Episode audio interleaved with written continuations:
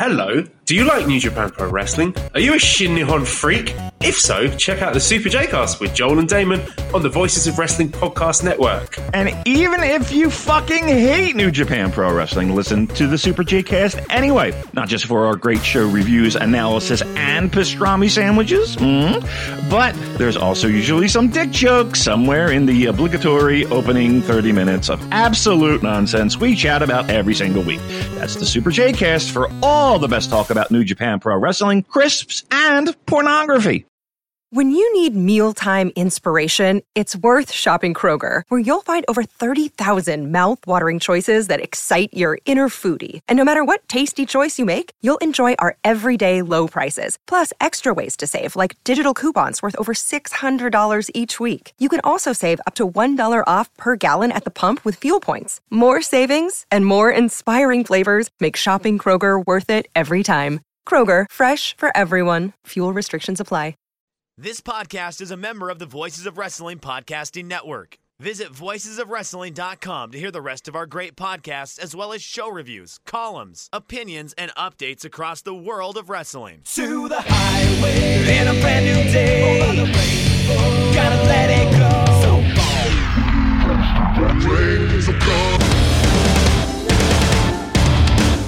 So freedom. Dance tonight together.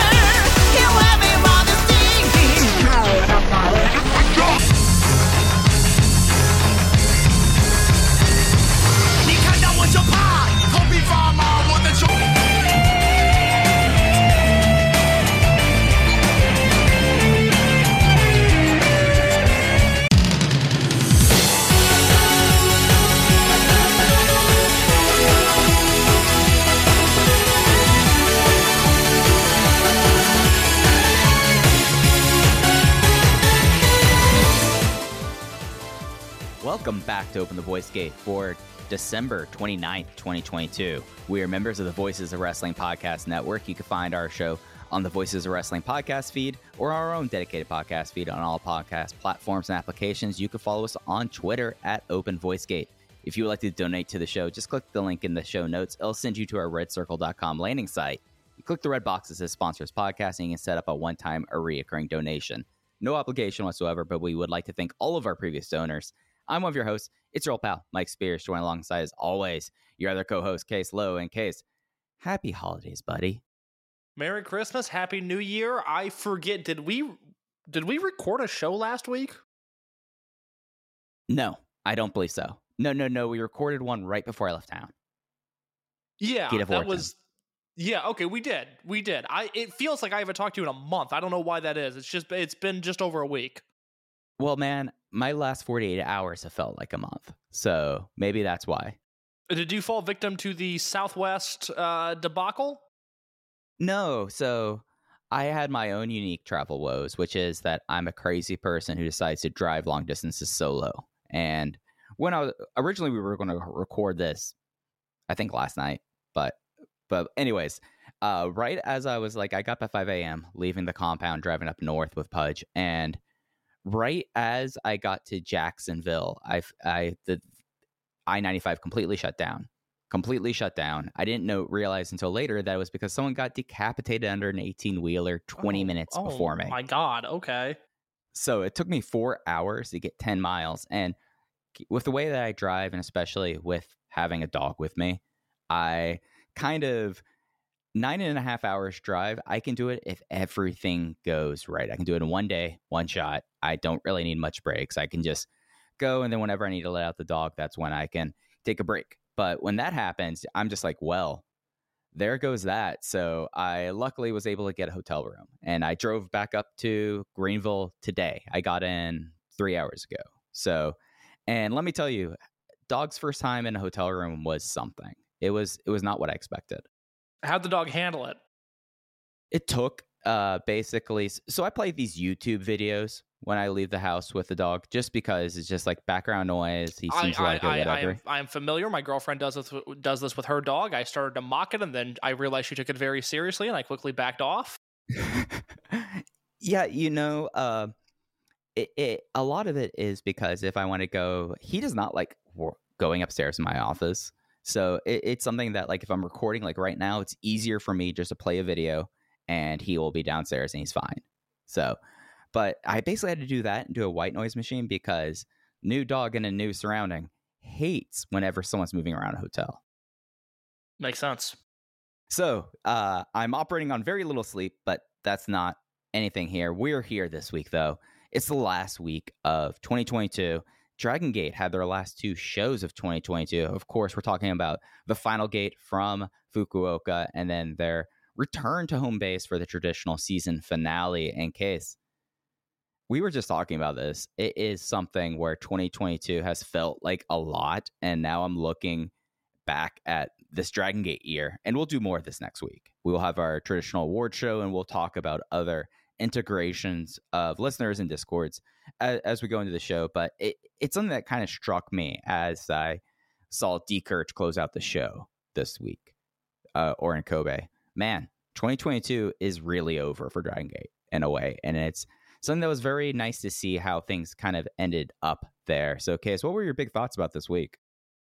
I'll reiterate this when we talk about the Shingo match on Final Gate, but however you think of Dragon Gate this year, some people look at it as a low point in the promotion's history. Some people look at it like I think you and I are both on the on the same page of like, no, this was this was a pretty good year. You know, there was a lot of good in the moment, and it seems like there's a lot of good that's going to come of this year. I, I don't remember a time in Dragon Gate's history in which in our bubble, there's been such diverse opinions on the quality of this promotion from people that are geared to like it anyways, not just people who parachute in and, and fade the promotion because it's not their thing. Ultimately, I don't know how you could come away from Final Gate and from this Kobe Sanbo Hall show not just feeling good about the promotion. I thought these shows were very fun. Final Gate had some stuff on it that I thought was excellent. And then that Kobe Sanbo Hall show to close the year was a very, very good time. So this has been an exhausting year. There's no doubt about that. There, there's it, it is objective to say that 2022 in Dragon Gate was an objectively exhausting year. But in the thick of that was a lot of great stuff, and and I thought these last two shows sort of personified that.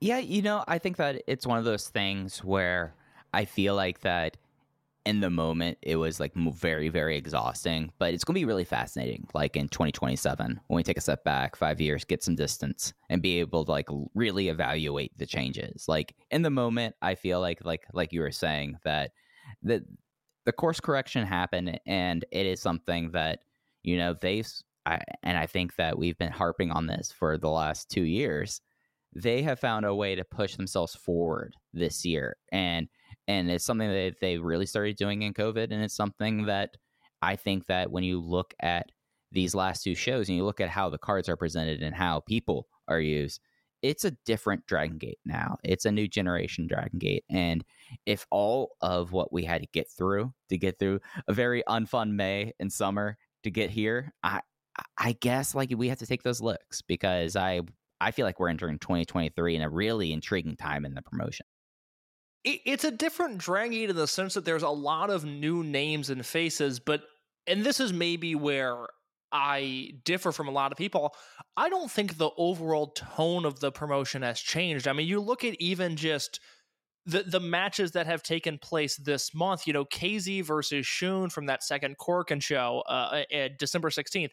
That was a classic Dragon Gate style of match. You look at Yoshioka versus Mochizuki from the first Korakuen show. That was a classic Dreamgate match. You look at the fun that Kaito Nagano has had this month. You look at, you know, Yoshioka versus Ben-K, two generational rivals in the same way that people fawned over, you know, Yamato versus Tozawa and Hulk versus Tozawa and Yamato versus Hulk and Shingo versus Yamato. We are seeing the next generation of that with Ben versus Yoshioka in that final gate main event. It is astonishing to look at the roster turnover and the way that people have been cycled up and down the card and the names that matter now compared to the names that don't matter that might have mattered four or five years ago. It, it's incredible to look at. I think, you know, 2018, 2019, 2020, 2021, they were rebuilding a house that had been destroyed from Tozawa's departure, from CIMA's departure, from you know, I, I will go as, as odd as that might sound to say from Takehiro Yamamura's departure and then from Shingo leaving in October of 2018. They had to demolish and they had to rebuild. I don't think of this year as a rebuilding year for them. They're living in the house now. They, they have created this universe that they can easily live in where they have a young, under 30 world champion who is consistently drawing better and better houses to every market they go to. They have a fleet of 25 and under wrestlers who feel like they're ready to take on the world. I am so much more bullish on the future of this company than I was 2017, 2018, 2019.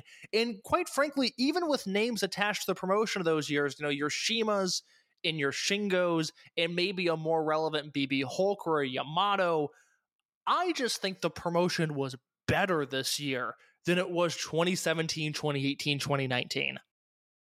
You know, one thing that really kind of took me aback when I was like watching this stuff, like I got to finally watch Final Gate in a hotel room last night. I got through some of Kobe, uh, the Kobe farewell. The thing that got me this afterwards and like seeing like D'Courage close out the show just as like it, you're talking about the house that was built and the house that they're living in. It, it, it's something that that house started uh, like they tore down the, the old house at Final Gate 2020 with the uh, RED versus Toryumon uh, generation disbands match. And it's something that I feel like really from there into in, into 2021 into 2022 and as we enter 2023 you look at the house that's been built and i i don't know how it, it I, I i can get people who are like okay i more like the wrestlers from back in 2013. I, I understand that. I mean, my favorite wrestler in the world left to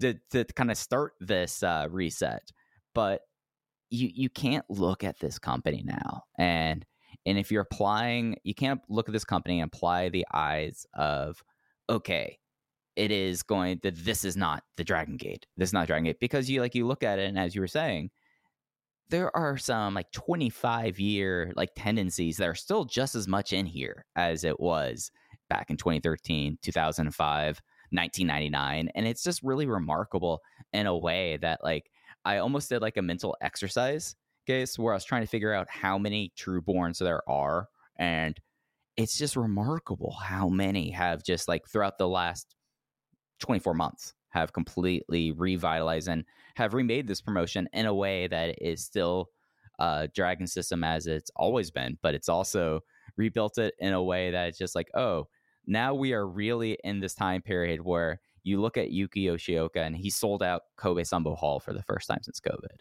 And that is something that, yeah, not a lot of people run that building. It's not a huge building, but it's something that that tells you the heartbeat of the company in a way. And that's something that it took them a while to get back to that point, and that's been really fun to. I just think this year, January through December, was the ultimate adapter die year, where you can cling on to this idea and and I don't I don't begrudge anybody that does but you can cling on to this idea of hey man it's, not the same as it was when CIMA was there. It's not the same as it was when Shingo was there. It's not the same as it was when Tozawa was there. But Dragon Gate has moved on, and they are proving that even in this depleted Japanese wrestling economy, which is still in horrendous shape and is showing very few signs of getting better, under the context that they're working in, they don't need them. You know, Yoshioka and Dia and Kakuta and Ben K and KZ and you know if you want to throw in you know a Shun Skywalker, a, Kai and SB Kento, whoever it is, they have have replaced them and things are going to be okay. You know, Naruki Doi becoming a part time wrestler did not cripple this promotion as it might have five or six years ago. If the shoe ever drops on Eita, again, I've I've said my my piece on that. That until we have hard news come about, about come out about Eita and what his schedule changes might be, I, I largely think that's been overblown. I think people are reading into things that aren't necessarily there. But if Eita says, you know what, I'm working some Korakuens, I'm working some Osakas, and I will see you guys in the Big Five. I, I don't anticipate attendance to plummet at all. They have restocked the pod, they have moved on, moved on, and they have adapted. And it's so impressive. And, and they will not get the credit that they deserve from the larger wrestling media that they deserve for establishing on the first two Korakuen shows of the year You know who's going to matter this year? Dragon Dia and Yuki Yoshioka. And as we close out the year, you know who mattered more than anybody? Dragon Dia and Yuki Yoshioka. It is incredible the momentum that they cultivated and sustained throughout the year. Dia never felt cold. Yoshioka only got hotter. And that was all set up on the first shows of the year. It was paid off through the final shows of the year.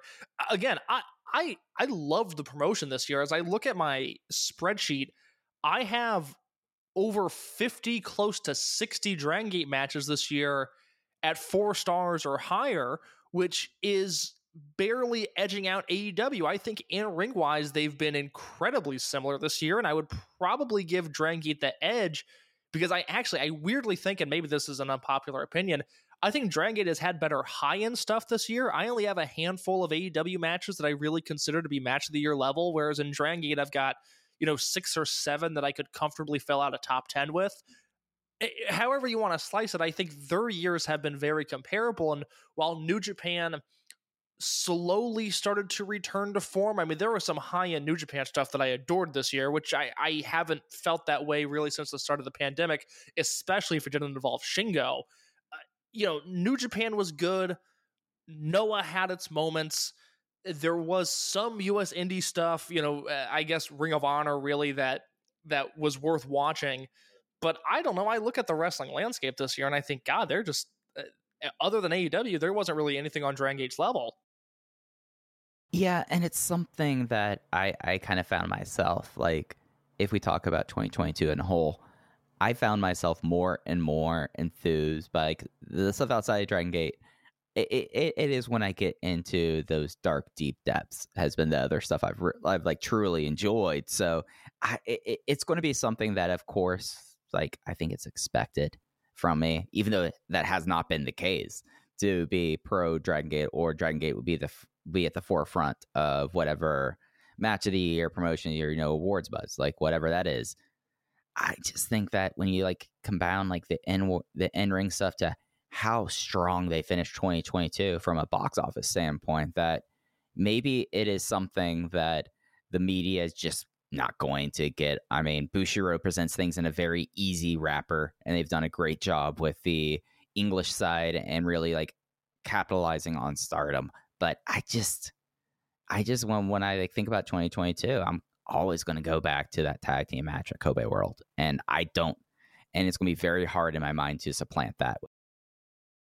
Can I read you a funny Brian Alvarez tweet before we talk about Final Gate because it just popped up on my timeline?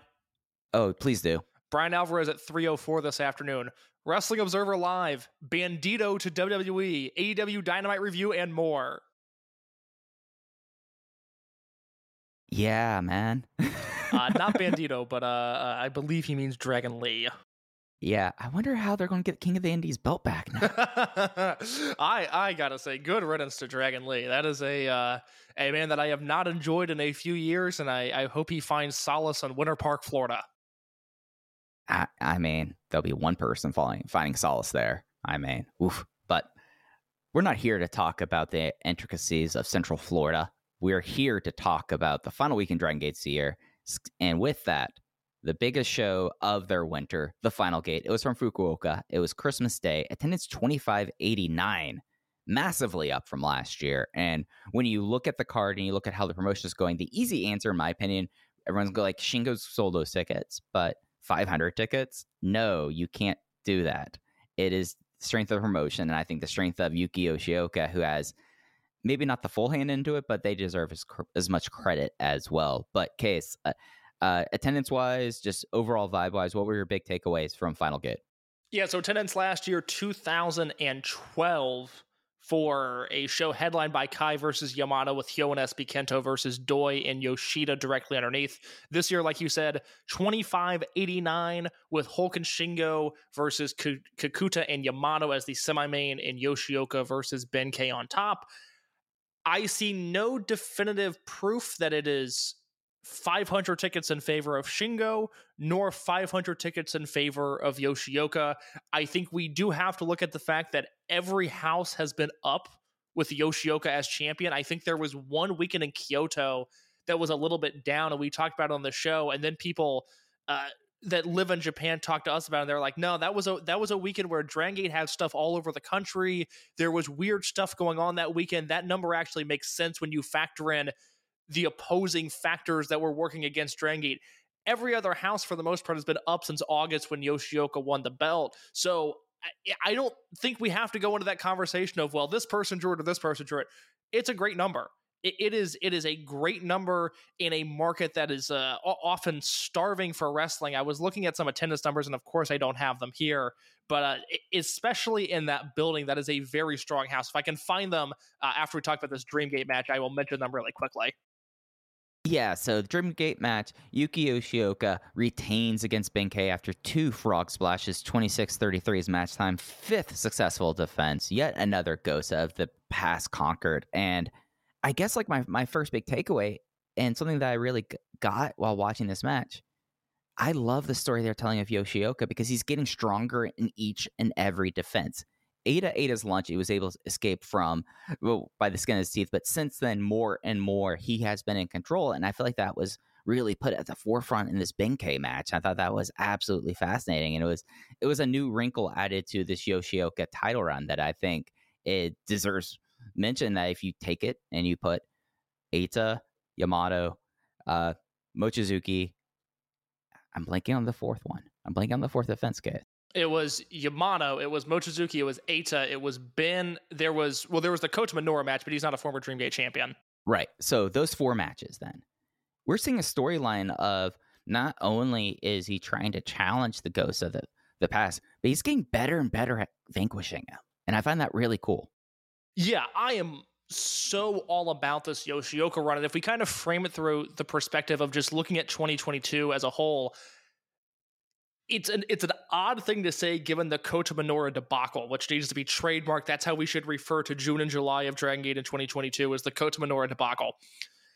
If you can get past that, the main event scene in Dragon Gate this year was so incredibly satisfying Kai starts the year as champion. People don't know what it's going to be like. And I, I don't like to pat myself on the back, especially in terms of the writing that I do, because I always feel like my written reviews could be better. But I went back and I read my Final Gate 2021 review, and I wrote a lot. I, I possibly more than any single match I've ever written about before on that Kai versus Yamato match last year and how it was going to be easy to dismiss Kai as LOL Kai. How was he the champion? This, that, the other thing. I said, look, it's it's terrifying on paper for Kai to be the world champion of your promotion, but it is so much fresher. It is so much more intriguing than Yamato being Dreamgate champion. That way, I think we have to welcome it with open arms. And you look at what he did. He had that lame duck defense against Yoshida. That was a lose lose situation. I hate that they started his reign off like that. After that, you go into an excellent match against Shimizu, a match the year contender against Susumu, a great match with Kondo until the finish, and then he he closes out his run strong with uh with the Yuki Yoshioka loss. And then from there, like you said, Yoshioka's been off to the races, and this has been such a remarkable world title reign. And I don't know if I would call this, I guess I like the Mochizuki match a little bit more, but I probably liked this more than the Eita match and more than the Yamato match because this one really felt like Ben could have won. And there are a few different spots here where it looked like the title was going to be around Ben-K's waist to go along with the 10 pounds of gold that he had draped around his neck. There was real drama in this. There was a real fight. And it didn't make Yoshioka look weak. It didn't damage the intensity that Ben-K brings to the table. This was just a classic world title match. This was excellent. Yeah, and it's something that I mean, Yoshioka in a lot of ways can be a little bit frustrating. I, I for some, for some, and I understand that. I, I can totally get that he's not necessarily jumping off the screen in in like charisma, but he has backed it up in the ring. But this match, like the interesting thing about it for me was just all the different like new character traits that we've seen uh, o- over the last like five months out of Ben-K and how it's actually playing into title matches in such a fascinating way. Like m- my second note in here is Ben is a liar because he's lying about how bad his shoulder hurt early on, and we see that throughout the match that shoulder is probably the thing that that that let Yoshioka capitalize for the win. It's like, oh, if if he was honest about it, if he was able to like n- not have his bravado that has just jumped off the screen since uh, the, s- since he decided to listen to battle rap, frankly, and it's and it's worked so well in this match with Yoshioka, who's just like the determined champion. It, it, it's one of those things that I, I, I don't know. It, I, I can see how ace runs like this in the past have not done it for me, but this one for for whatever it is, if it's either Yoshioka's storytelling through the matches, if it's either like the quiet determination of it, or if it's just like seeing like the company and the fan base gravitate around him, it's just been so much fun to see. Yoshioka's accomplishing something in wrestling that is incredibly difficult to do, which that he's he's a dominant babyface world champion. Think about Nigel McGuinness when he won the title and the way that seemingly Gabe wanted to book him, which was, you know, somebody who cared about the legacy of this title, somebody who could have great matches. It's somebody that was beloved by the audience, and and by all intents and purposes, it seemed like Gabe wanted to continue that. And then you know, Nigel got hurt and the audience turned on him. This was not something he could not continue to be that dominant babyface fighting spirit champion. He had to turn heel. Yoshioka is somehow dominant yet likable. And that is such a rare feat in pro wrestling that we're seeing because it's different than even, you know, Shun Skywalker's world title run last year, which I thought was excellent. Shun did not come across like the world beater Yoshioka does. Would you agree with that? Oh no, Shun in, in a lot of ways the the belt was holding him up, not him holding up the belt. Very well put. Yeah, absolutely. Eh, you know, it, it's easier to be in that position again to to go back to a Ring of Honor championship. You know, Austin Aries' first run with the title, he's the world champion, but he's an underdog in a lot of these matches, and that's how it was with Skywalker. You're seeing Yoshioka come in here as the betting line favorite, and yet he's beloved. And that is something that is so incredibly difficult to accomplish. And his reign is only getting stronger. And he's got a chance in, in January to, to really kick off the year uh, in a big match with Shun Skywalker. Eventually, he's going to have no more ghosts to conquer. That's become our, our thing here, but it's just been so fun to see. Like, I. I, I'm intrigued by if they keep the belt on him long enough for that we do the okay now we have to do, do viable new challengers because he has just like you know what reminds me of case now more than I think about it. What's that? Ricky Steamboat. Mm. Yeah. Because okay. because Ricky Steamboat was someone not ever known for his promos, but always known as this great, fiery, babyface, confident, courageous, like I just like I just figure throughout wrestling. And I mean, he only really only had short runs with NWA title, but it was something that I kind of see like a thread there, and, at least with how Yoshioka comes off. And it's really something that, I mean, it's so hard to do nowadays have a likable, dominant babyface champion, but it's something that I. Uh, I know we throw a lot of roses at Dragon Gate, but it's something that I think that I can't remember in recent memory, at least since the end of the territorial era, of this kind of champion being able to be pulled off this well we throw a lot of roses at Dragon Gate because the promotion's fucking good, and I I sometimes struggle with that. Of I wish I wish we disagreed more, or I wish we were harder on things. But ultimately, this promotion is just fucking good, and one of the reasons that it's good is Ben K, and I think we need to throw a few gold roses his way. It, the work that he has done in the last quarter of the year cannot get enough praise he not only revitalized his career as somebody who was stuck in this weird upper mid card limbo in which he was relevantly like irrelevant. I, I don't know how to describe it. He was just a guy who could lose a dreamgate title match every year. That that was the value that ben k brought to the table. We had seen no evolution since he lost the dreamgate title. We had really only seen him change his body in ways that you know we spoke to people who were legitimately concerned about ben because it was haircuts and hair dyes and and this heavy tanning and he'd get fat and then he'd get really cut and he'd get really muscular and it was it was just bizarre to look at. Like Ben outside of the ring was far more interesting than Ben inside of the ring.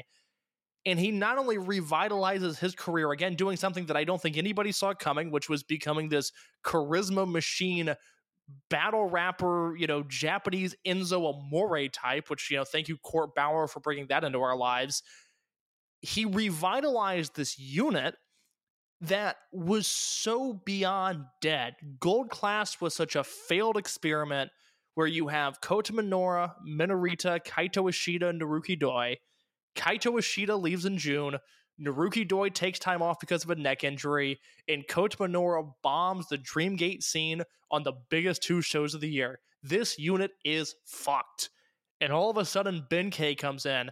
He revitalizes Gold Class. He changes the concept from wanting, you know, more women at Dragon Gate shows and any other promotion to just being guys draped out in gold.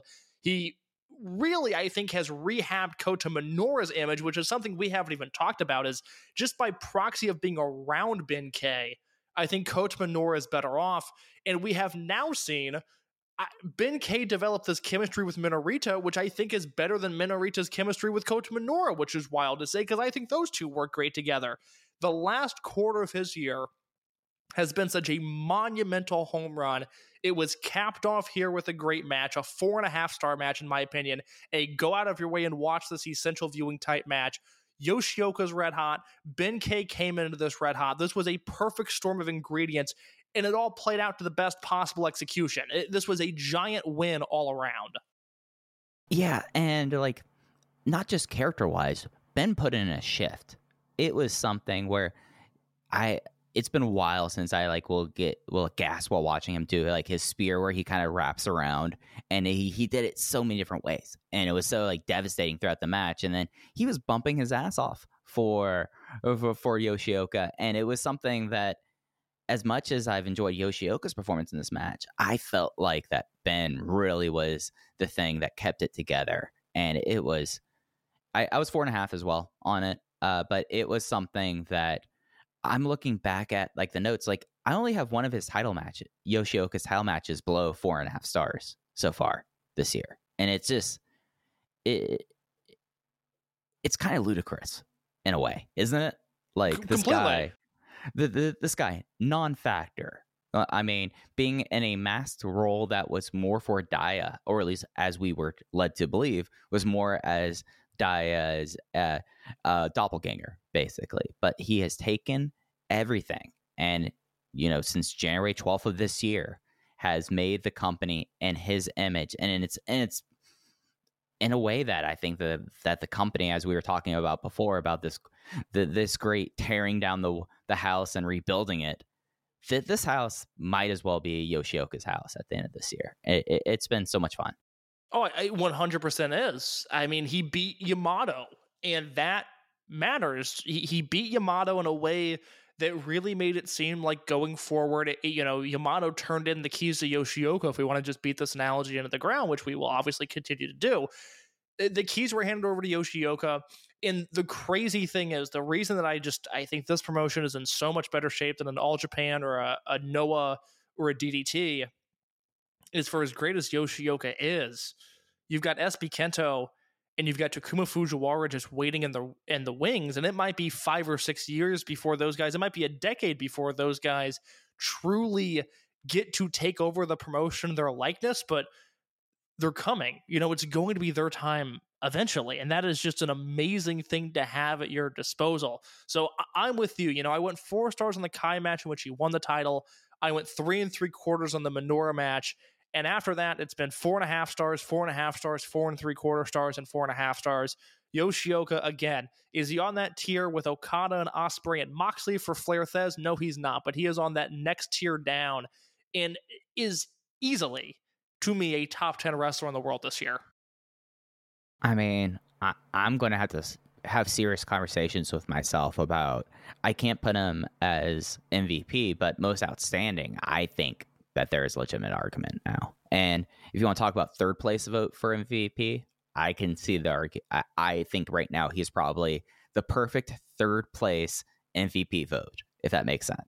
Oh, when I send my ballot to Dave, it'll be probably Osprey, Okada, uh, Yoshioka as my three for Flair Thesz. I think Moxley works for me in a way that I don't think works for a lot of people. Moxley's my wrestler of the year. I, I, it, it's very hard for me to go that. But after that, it's probably Osprey or Siri. Then, uh, the, then Yoshioka. Yoshioka's all, uh, Yoshioka and Mox are my only set people. I need to figure out my number two. I want to briefly go back to the attendance conversation here, real quick. We talked about how this show with Yoshioka versus Ben on top. This did 2589 in the same building on October 16th, Fukuoka International Center. Noah did 1195 for a show headlined by Hideki Suzuki and Kazushi Sakuraba versus Kano and Masakatsu Funaki. Second from the top, and try to wrap your head around this match, Mike. Keiji Muto, Ninja Mac, and Satoshi Kojima versus Hayata, Jack Morris, and Naomichi Marufuji. Yeah, no wonder they only got 1100 in the building for that. Come on. Yeah, and Come if on. your if your argument there is well, it wasn't a title match on top, I can go back to March 21st of this year. Now, I believe at this point attendance restrictions were still a little bit different, but Yeah. please remember that Dragon Gate put in 2,000 in this building in December of 2021. March of 2022, GHC heavyweight title match, Kaz Fujita versus Masato Tanaka. They did 697. That's that's almost as embarrassing as using potatoes to try to get people into Korakuen Hall. there was also there was one Stardom show here this year. They ran it on May fifth, and it was uh, Saya Kamitani versus Micah in the Wonder of Stardom title match uh, on top. That did eleven fifty six. And Micah, I believe, is is from there. If I'm not wrong, That is if I'm not mistaken. Yeah, that's oof. So again, you know, I, it's why I it's why the bar graphs with the total attendance really bother me because Dragon Gate runs less big shows than most promotions, and they also run far more smaller shows than most promotions. But their big shows, ultimately, especially outside of Tokyo, do far better than Noah or Stardom or DDT for that matter. Yeah, and it's something that when you look at how this card was constructed, and uh, and not to completely go side just sidebar into hometowns are important, but you you look at how things were set up here, and it's definitely something where like Fukuoka is not their hottest town, it's not their most talent intensive town, but boy, they made sure that their that the native son gets on there, and they make sure that okay. Yoshioka's from Gifu, Ben's from Chiba. No one really there for that, but let's just bring in Shingo and have a fucking amazing main event. Shingo and Hulk versus Kakuta and Yamato. You ready to talk about this, Mike? Is Shingo Takagi the coolest wrestler ever? dude it is it is so cool seeing shingo back just for this one night just as a reminder of like oh that's right he is at worst maybe the third best wrestler to ever live and really as, as time goes on and on you go well he's probably on the level of kobashi he's probably on the level of tenryu i think he's better than hansen he's better than fujinami oh oh my god is shingo the best wrestler to ever live and you know this is just another four star match that you know he can add to his career. It's nothing in the grand scheme of things, but he just he looks so unbelievably good in this match. And it's also something that like when I like look at Shingo and like this, like this is something that he comes in here and very easily given like that this was a sponsored match, so we know who probably was footing the bill. But he very easily could have decided, all right, it's a holiday. I'm I'm back home. Uh, let's see what this new kid does. And but I'm just gonna let everyone kind of play their hits, and I'll jump in there. No, Shingo Takagi came to wrestle as Shingo motherfucking Takagi. And just from like even the start, like the little things he does was the thing that like made me realize that how much I missed him in a way. Like, yeah, he's in New Japan, yeah, it's this, but it's like there's something about Shingo in a Dragon Gate ring, or even coming out to a Dragon Gate ring and doing like his little nod to the camera before he hits the ring, or does before he does he does his prayer and hits the ring. That is just like, how can't you think this guy? You like look at this guy, and he's just like you, you know everything about him just from that nod, don't you? You know that this guy is incredibly self assured. You know that, that that that he's like looking at the task at hand and he's confident.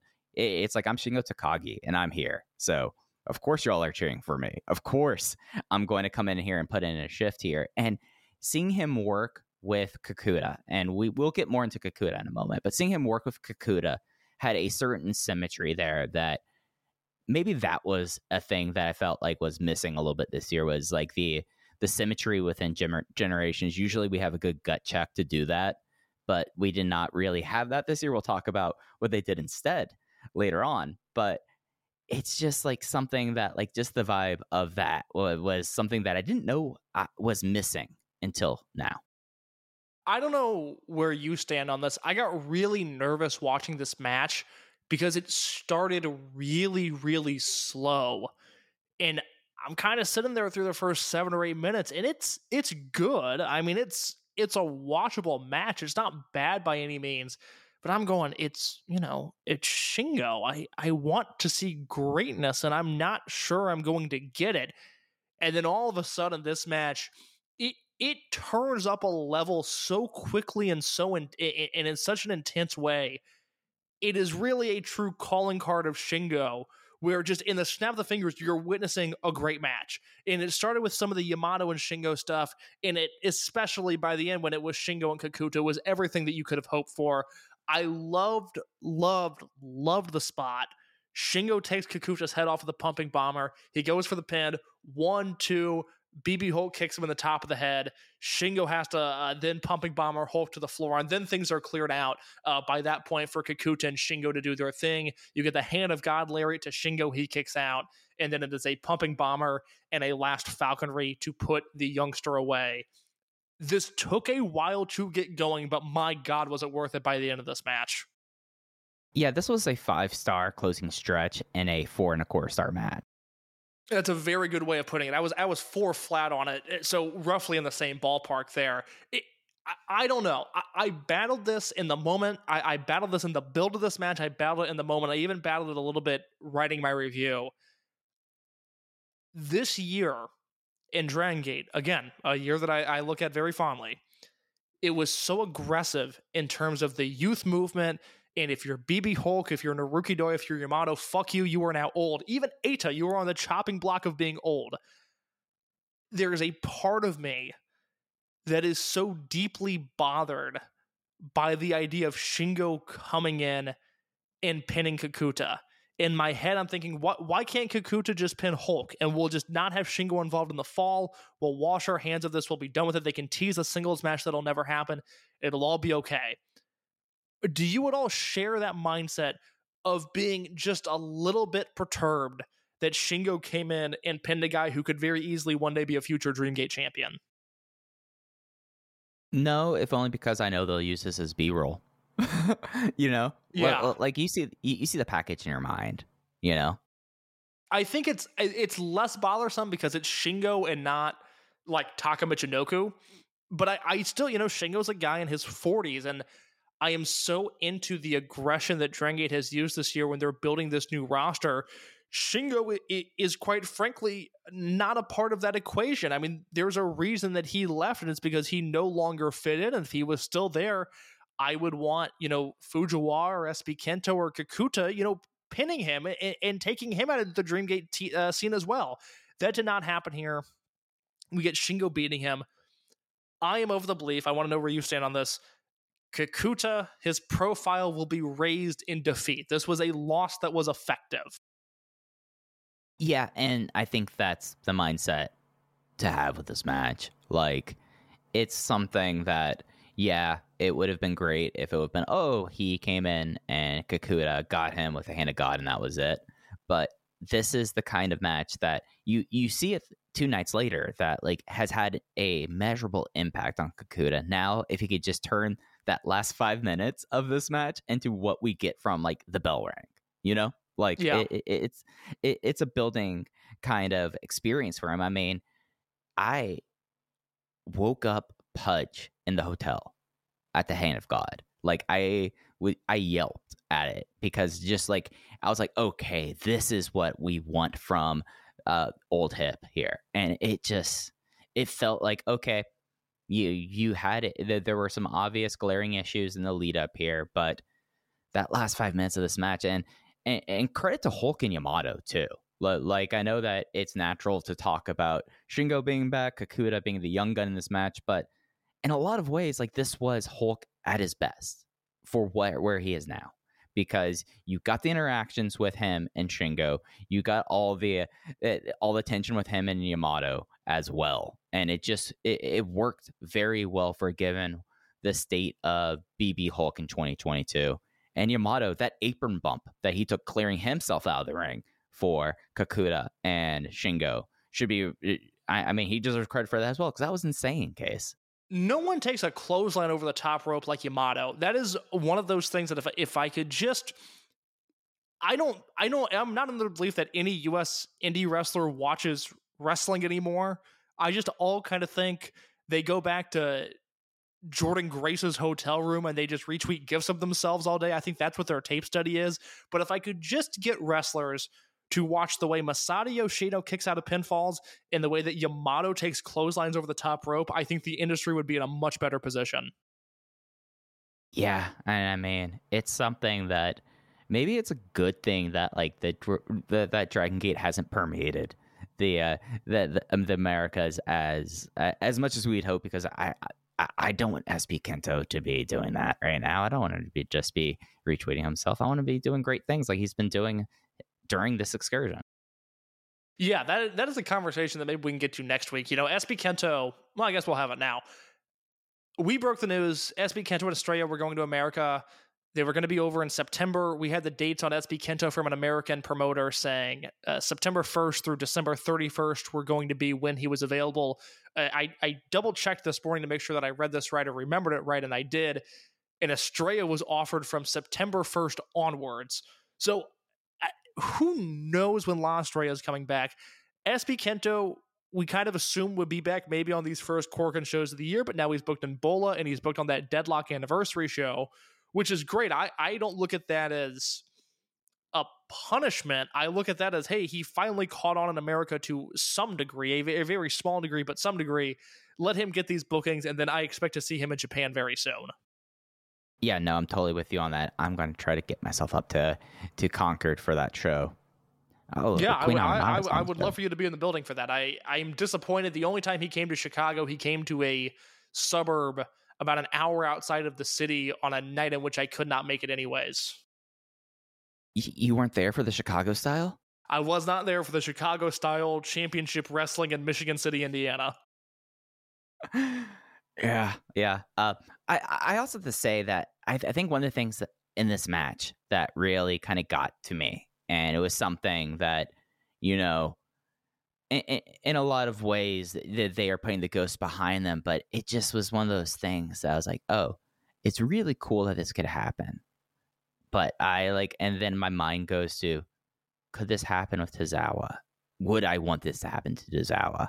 And the more I started thinking about it, other than like my own personal thing of wanting to see him back in Dragon Gate at least once time, one more time, I just don't know that's like the right thing. Like I feel like that this was like a special one night, one guy thing, and it was nice to see half of the big six in the same ring once again. No, because I think look, if they announced Tozawa in the same way that like Noah uses Kenta, if they said, "Hey, dead or alive, it's Tozawa and X versus Y and Z in a in a tag match," you're going to be super into that. In fact, I want you to build that tag match. Tozawa comes back. Who are you putting him in the ring with? If he comes back, I, I think you had to have KZ somewhere in it because KZ openly took his role. I feel like you have to have that. Kind of want to put Jackie in there, but I also, you, you, you know, who is someone that I feel like could get a lot uh, out of facing Tozawa or at least getting to work with him in one way? Who's that? Ryu Fuda. Ooh, interesting. Why is that? Because Ryu Fuda has been struggling for so long. I mean, health wise, just getting passed by because of injuries that and, and he does one thing very very well and does it in his own way that I think is really interesting. And I think that it's that he is someone that, given how Tozawa's strengths and given where I think that Fuda probably needs some little bit of help. I mean, just like let some of the charisma w- rub off on you. Uh, ways to like construct a match, crowd, uh, crowd appeal there, because a lot of the people in his generation have kind of figured that out, right? like uh, it, like it's, Minorita. It's the, it's the unfair downfall of Ryo Fuda. He is in the same class as a bunch of arguable prodigies. Right. So I think that one hard scrabble person of the 2020s, meeting the original hard scrabble do- dojo student, I think would be really remarkable. That's an interest. That's so not where I thought you were going to go with that at all. That's not. I. You, I you would have. I, You thought I would do Kame. Just say it. Well, no, I just I didn't expect it to be Fuda. I just I kind of thought I would list the entire roster before maybe Genki, Saito, and Ichikawa before I hit Fuda. I, uh, it's a very interesting way of looking at it. I have some food of thoughts for later when we talk about Kobe uh, Sanbo Hall, but yeah, that I mean, you're absolutely right. He he could he just needs confidence. It, it's very you're right. It's very similar to Tozawa, where I think he struggled for so long. He had confidence beaten out of him, and again, I have I have Fuda stock and I have plenty of it. And I think you would be foolish if you didn't have some or if you had sold all of yours. He's a really talented pro wrestler for being a year into his career. It's just a matter of again, he's in the class with Fujiwara and he's got to deal with Mochizuki Jr. and Nagano and Kato breathing down his neck, and that's not even factoring in Takuma Nishikawa, who could come back at any moment and might pass him by as well. All Japan Noah DDT, they would kill to have this guy. Oh my god, if they could get their hands on a naturally talented pro wrestler like Ryo Fuda, somebody they could mold in their own image, they would be delighted. But he just happens to be like the ninth best guy in a class full of nine great wrestlers, himself included. Yeah, no, I, I, I think you're absolutely right about that. And maybe I, I I am buying back some of my stock. You know, I mean the stock is at low right now. You might as well get in. Absolutely. By the way, real quick, I would do Tozawa and KZ versus SB Kento and Hyo. Hyo and Tozawa makes so much sense. And SB Kento, I see. I, it's funny you say that because I look at it as being an, and I wanted to be SB Kento and Tozawa. That's why I'm building that match. Fair, fair, fair. It's just it, it, it's something that like I, I don't know why, but Hyo talking about uh when Tozawa's farewell was like, "Hey, you were the one who made us run forever, and uh, thank you, but I hated it." And I think yeah. that, that that that's very funny, and I think that that'd be a funny thing to play off that he tries to gas him. Yeah, absolutely. As we move down the card, the uh, second title match, uh, the second of three title matches on the show were for the Open the Triangle Gate Championships. It was the Z-Brats champion team of Shun Skywalker, Kai, and Ishin defending against the T2P slash freelancer team of Naruki Doi, Shuji Kondo, and Toru Owashi. Kai penned Kondo with the authorized Gannosuke clutch in 10 minutes and 35 seconds after a box and powder attack from Ishin, who Ishin had himself a night, didn't he? Well, Ishin goes to the floor like two minutes into this match, and then we never saw him again until the finish. But like the two minutes beforehand, like Naruki Doi was getting his payback. Yes, you know, literally getting so. his payback. Yeah, I, I, thought this was a super fun match. I, I, I didn't see a lot of thoughts on this. I'm kind of curious to know where people are at on this because I looked at it as first of all another win for freelance Doi, just a match where I thought he was awesome and Shuji Kondo was terrific as well. Toru Owashi was there, not bad by any means, but you get this Kondo and Doi team that really take it to Kai and Skywalker in a way that is, you know, there's not a lot of guys on the roster that can really stand up to Kai, for lack of a better term, and Shuji Kondo's one of them, and we saw just that. I thought it was super entertaining. Yeah, I love this. I was okay. four flat on it. I really? No okay, I, I, was three and a half, so you're a little bit higher on it than I am, and I really liked it. Yeah, I, I think for me, I for me, I appreciate the fact that this was f- unrelenting. This was full pace. It was something that was like Naruki Doi was like, hey, it, it, it's all right. I'm I, I might not be here around as much, but let me remind you who I am for a little bit, and then Shuji Kondo and Kai just colliding into each other a whole lot. And I, I just like the fact that that this was not a match other than like the first two minutes with Doi and Ishin, where there was kind of a back and forth there. I appreciate the fact that it's decided let's just go all out for ten minutes and just kill each other. And I really, I really dug it. It really tapped into something for me last night. I thought Kai was one of the 50 best wrestlers in the world this year. Do you have any thoughts on that? Kai, I'd probably put him 35 to 50. Now that I think of it, I didn't. I, I have not thought about where I'd rank these things, but eh, I, I think there's totally a defensible case for Kai as a top 50 wrestler world when you look at his championship matches, excluding the Yoshida one. I like the Kondo one up until it. Like I would have gone probably four and a quarter on the Kondo one if it wasn't for the the Kota Minoura debacle. But yes. And, and then you immediately segue that into more of a supporting role where I, I just really have enjoyed his teaming with Ishin since Ishin turned, and it, it there's a certain camaraderie there that works out, and it plays.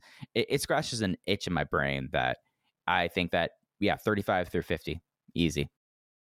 Yeah, I, I look at my list, and you know, Kai's a guy who I preferred this year more so than an Eddie Kingston, more so than a Hiroshi Tanahashi, more so than a Claudio, more so than a Zack Sabre Jr., more so than a Nick Wayne.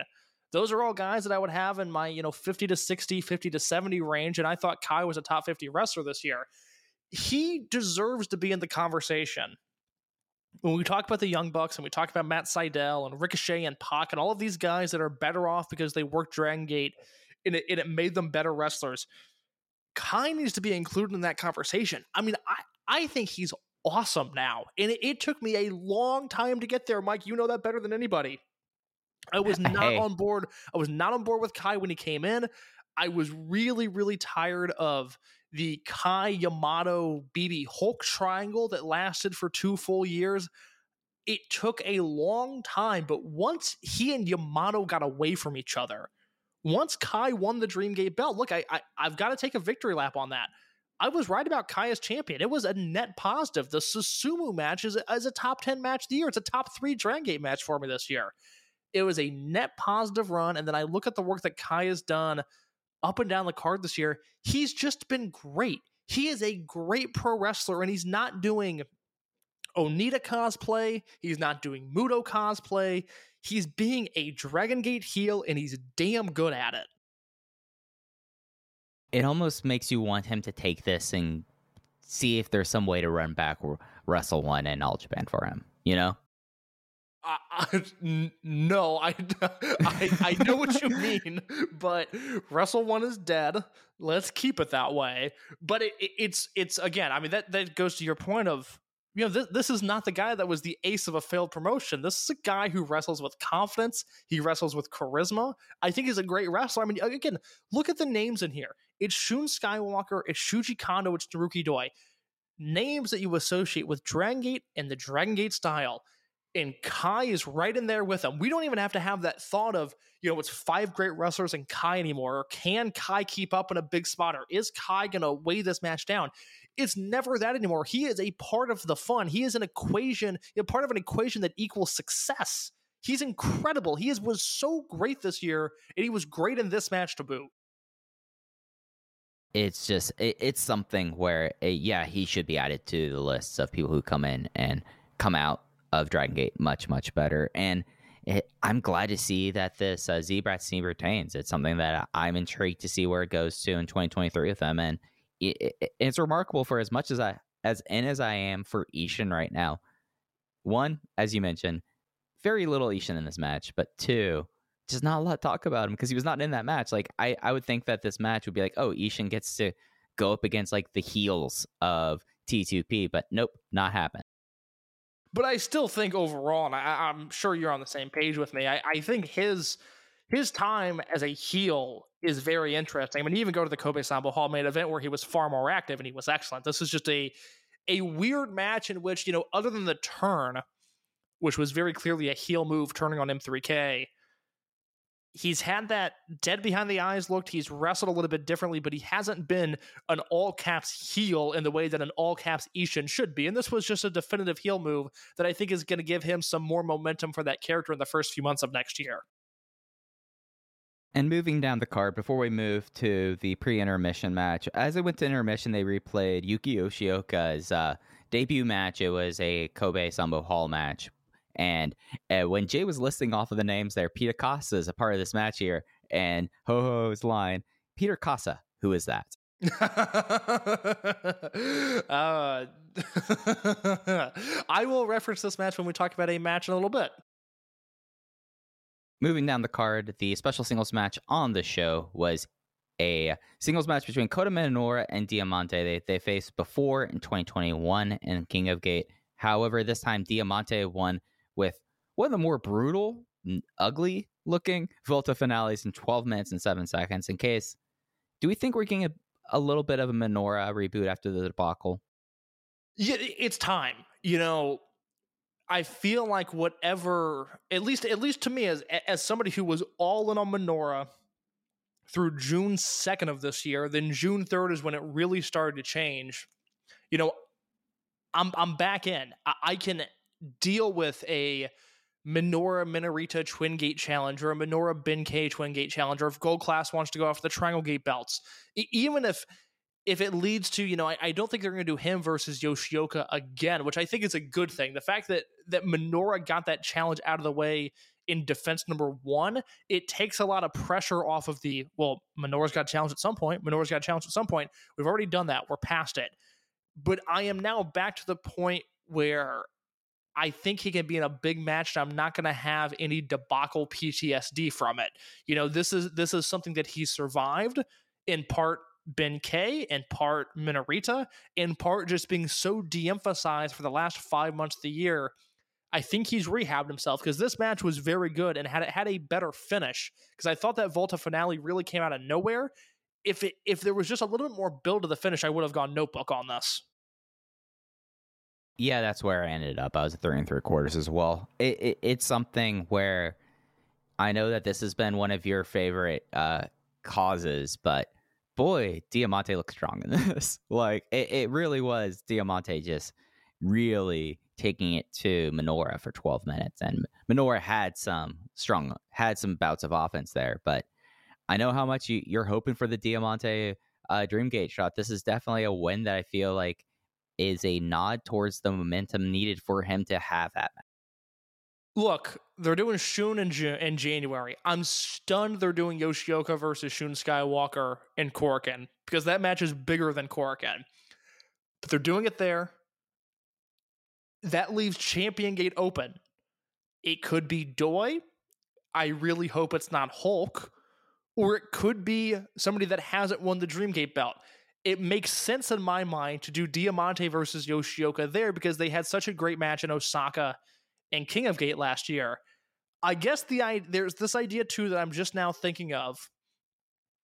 If you if you go back to Dead or Alive this year with a really strong cage match, if it's some sort of Z Brats versus Vibes, you get KZ, you get Shun, you get Hyo, you get Kai, you get Jackie and you know, maybe Strong Machine J just because he has a mask and that's something that could be on the line. You know, you pick your six biggest guys from those units, you put those guys in a cage match on top.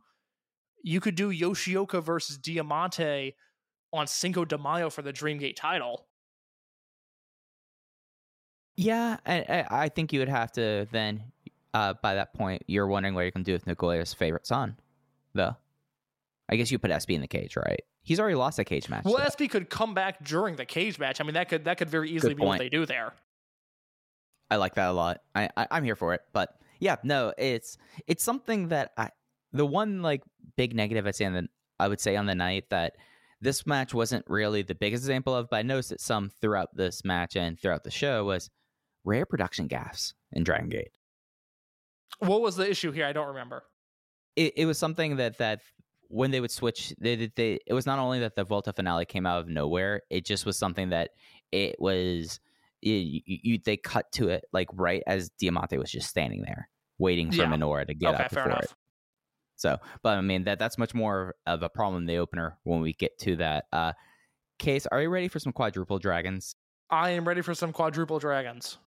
Lek Fuwaru mask eight man tag team match. It was quadruple dragons. Everyone but uh, Darkness Dragon and and Problem Dragon. It was Ultimo, Dragon Kid, Dia, Bukutomo Dragon making a return versus Don Fuji, Genki Horiguchi, Eita, and Ho Ho Lun. Ultimo got pissed at Bukutomo Dragon milking things out, and he shoved him out of the way so he can do the world's most powerful La Magistral Cradle to Genki Horiguchi to win in 8 minutes and 42 seconds. I like that if you go to the Dragon Gate website right now, they have re-added Bukutomo Dragon's profile on the website. Uh, this is a character that perhaps is going to stick around for a little bit. I just hope that that they keep it on the profile, just like Kieran Man. You know, for something that shows up once a year for a very specific audience, but it is a vital part of the roster. Exactly, it, because I felt like this was the precise amount of Bukutomo Dragon I would want now. Like, come in for one match, do your shtick, get uh, Ultimo gets mad at you, and we're good. We, Shimizu has a lot better things to be doing, but for one match a year for this, I thought it was a lot of fun, and it made a usual touch football match have a little bit of spice to it. You, talk about rare production gaffes in the match that followed this, that Diamante versus Minoru match. A rare stylistic faux pas in Dragon Gate. I don't know where you stand, but I hate Dragon Dia's new hair job. As someone who had a lot of bad hair cuts and hair and dye jobs when I was younger and had more hair, you, you know, sometimes people just have to like go experiment, and I felt like it was looking a lot better by Kobe. It was looking better at Kobe, but he is a fun in the sun, beach kissed, blonde kind of guy. Dragon Dia is the human embodiment of blondes have more fun. And the fact that he is doing this redhead dye job now, it is just not doing a thing for me. Who's the uh, red kid eh, or the, the kid of red hair and uh and DDT? Oh, I oh fuck. Um, It- I know th- that's what reminded me about. of. Yeah, Yeah. Uh, what is that guy had a really good match this year too. Hideki Um, Oatani, I think. Uh, I'm gonna say you're right. DDT fans don't get mad at me. Hey, I, I I've already proved myself to be uh, proved being an ass. Made an ass of myself on previous podcasts this week, case. So maybe they, they might be right about this. They might be. As I'm looking up the eruption roster here, uh, Hideki Okatani. I was close. Is that the guy Hideki? He had a really good match with Higuchi this year, and now I can't think of who this is, which is going to drive me nuts. Here, is it? hold on, let me consult my match of the year notebook real quick. I think you're thinking of Naomi Yoshimura. No, no, no, because he's been orange hair. I'm Okay. thinking of I, I, I'm looking at dramatic DDT right now. Hideki Okatani. Gotcha. All right, I was thinking, I was thinking of that bright, bright orange hair.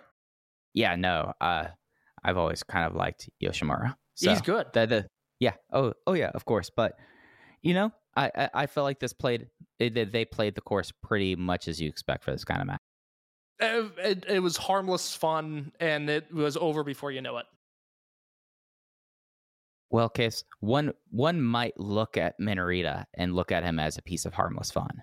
However, in the Open the Brave Gate Championship match preceding this, Hyo fails in his fifth defense. Minorita becomes the 46th Open the Brave Gate champion, the only title change on the show, with what was called the Minorita rule. However, case your favorite pro wrestler, Super Shisa, has officially named it the Minore Tonic. Is that right? Did he comment on this? Yes, he did. And he said, Oh, it's a Minori tonic. And they're like, Oh, I guess that's what we're going with now. Oh, fantastic! Yes. Uh, look, I, I, quickly on Hyo, I thought this was a super successful Bravegate run. His first singles title, he wins it versus SB Kento in a match that I just seem to like more than everybody else. And then every one of his matches that preceded it, it's not that any of them were great. I would actually describe none of them as being great. You know, the the uh, or I'm sorry, he won it from Dragon Dia, then beat SB Kento in his first defense, which I again I like more than everybody. You know, the Jason Lee match I thought was very good. The Dragon Kid match I thought was very good. Even the Tiran Shisa match I thought was okay. They all had this definitive style to them that I really really liked. I, I, the the most successful Brave Gate runs are either ones like Pac, where it is just great match after great match after great match. You know, the same could be said for that Akira Tozawa title run, or they are title reigns that have their own distinctive feel to them. I thought SB Kento was really getting to that point last year uh, when he held the belt from September through January.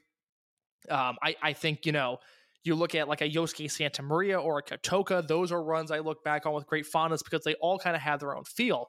This, I think, was very much in that vein where they weren't great matches, but they served a purpose. And ultimately, I think Hyo comes out of this title reign better than before, and Minorita gets a well deserved championship. Yeah, it, it's something that for Hyo, like it. This was kind of the run that you would hope for for him, where like he makes it his own style, as you're saying. And I, I don't think there has been any, there has not been more of a three and a half star Brave Gate champion than Hyo because I've I was looking through my notes and it was like three and a half stars, three and a half stars, three and a half stars, and this match three and a half stars. And I just like the fact that in this match, immediately they're like, okay, we are not doing our bullshit. And of course, Minorita sticks with it because he's the little prince. He's the valiant babyface. But Hyo, you know, he he doesn't incredibly get gets uh, hoisted by his own petard, but it, it goes to his downfall, and that's how it should be with like a calculating heel champion like that. And I felt like that in doing so, it, it made Minorita's title win feel even more deserved. Yeah, you, you get on this run where, you know, Hyo starts to take off the turnbuckle pads in one corner. As Yagi goes and replaces them, he takes off the pads in another corner, but that backfires on him. Minorita sends him into the exposed turnbuckles, and then from there, uh, beats him up with a fan and then hits his finish for the win. Super successful all around. Again, not a great match. I only went three and a quarter on it, which you would think for a Dragon Gate title match is pretty low, but I thought it was thoroughly enjoyable from start to finish. Minorita as champion is going to be really, really interesting, I think, because we don't have a match lined up for him. We don't know when his first defense is going to be. I feel like it is a really open table. I mean, it. You could tell me anybody was going to challenge him for that Brave Gate belt that's in the the weight restrictions, and I can't rule it out. I mean, do you have any feel for who his defense, uh, his uh, first defense could be against? I mean, the problem is that you, you're working with the 83 uh, kilogram limit, and he's going to be other than Nagano, like on the light end of it. So no matter what, it feels like that he will feel like an underdog in these matches, which he should. I feel like at this stage, and I don't know. I kind of, I kind of want to see what Dragon Kid is up to after they disband. Yeah, Dragon Kid versus Minorita feels like a real possibility. I mean, Dragon Kid just challenged for the belt in November, but you look at this roster, it Dragon Kid, you know, UT's on the shelf, so you, you figured, you know, Dragon Kid, Jason and Jackie, SB Kento if he comes back. And then you start getting it starts getting weird pretty quick, especially, you know, you don't even have like a super Shenlong to have a filler defense in Kobe right now because Shenlong is still on the shelf. I, I feel like we're closer to Mochizuki Jr. versus Minorita for the Brave Gate than people might realize. You know, I did not even have that cross my mind about Mochizuki Jr. He has to be under 83 kgs, can't isn't he? Right, like like he, He qualifies. is, as- let's as see if the roster he is 80 kilograms. Yep. Okay. Then perfect. I like that a lot more than Dragon Kid. ever got about that defense. So it just yeah. it just it just feels like that has to be on the table sooner rather than later because all of their small guys are young guys. They, they've they've got a roster that's a it's a pretty thin Brave Gate division right now. Yeah, and it's something that they do need to kind of build up. Like it's a good thing that Jack had those matches beforehand, so now you could easily plug him in there, and it's not like oh, it's his first title shot. You know? Yeah, completely. It's it's weird, but you know, you look at you know who who are the guys that matter. You know, it's it's KZ who's bigger. It's Yamato, Shun, Kai. Ishin is is not a, a Brave Gate style of guy. You got nobody in. Well, I guess Dragon Dia. That's an interesting one because you could do Dia versus Minorita, but I don't feel like they want Minorita pinning Dia. No, no, that is That's too. the, look. I love Minorita, but doesn't that feel like a step too far? No, no, no. Dia is too protected for that. I don't want Dia taking that fall. this is I this is an interesting run because you know Minorita is super over, but he can't beat too many guys, especially because Gold Class has turned into a face unit because of Ben K. Like he can't. It would be different if he could low blow and schoolboy people in, en route to victory, but I don't feel like he can get away with that anymore. Like I feel like that would be once again a complete mis- mismanagement of what gold class is. So you kind of have to be in a position where he has to wrestle people that he can pin clean. And that's Nagano and Mochizuki Jr. and Fuda and guys like that, but it's not Dragon Dia. Yeah, no, I, I'm with you. It's going to be interesting to see how they get around this. I think.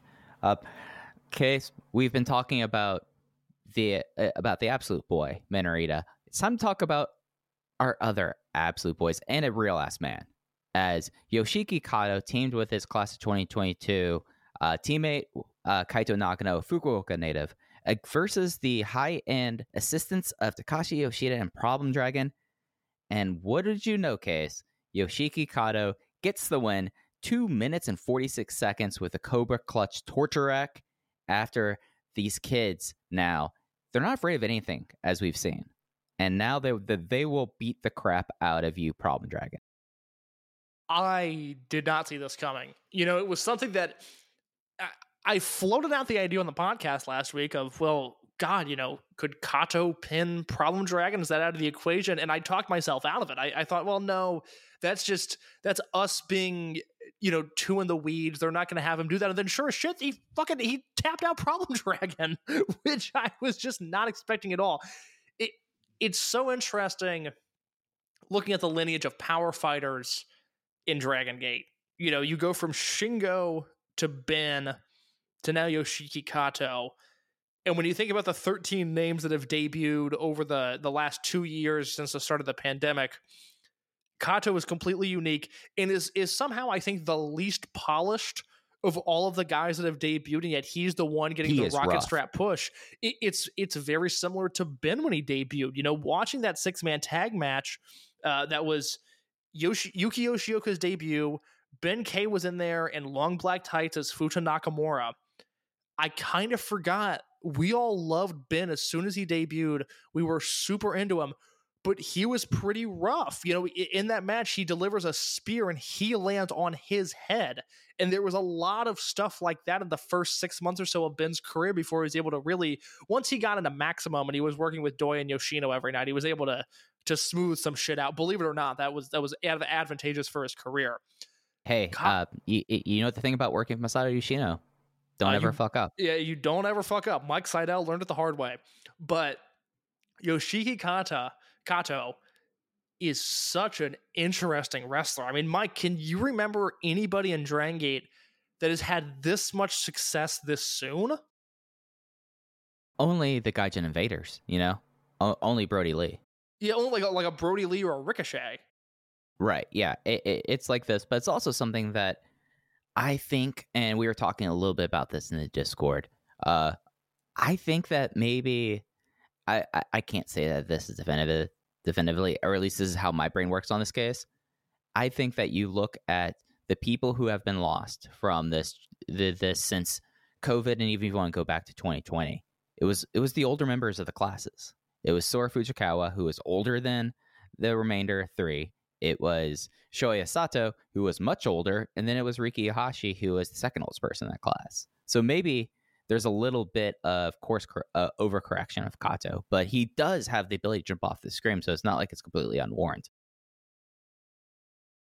It's interesting. That's such an interesting thought process because I hadn't really thought of it like that.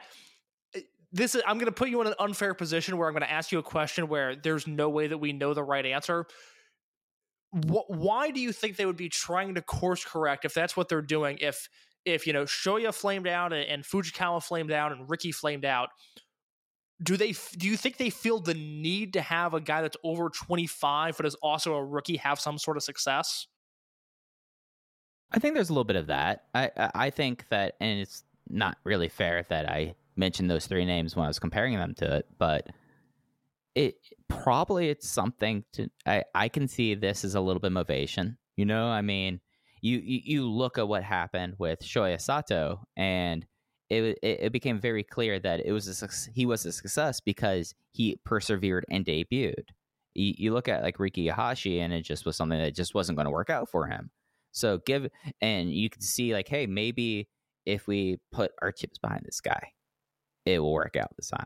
And that's just that's just pure speculation. Like I'm probably completely out to lunch with this idea.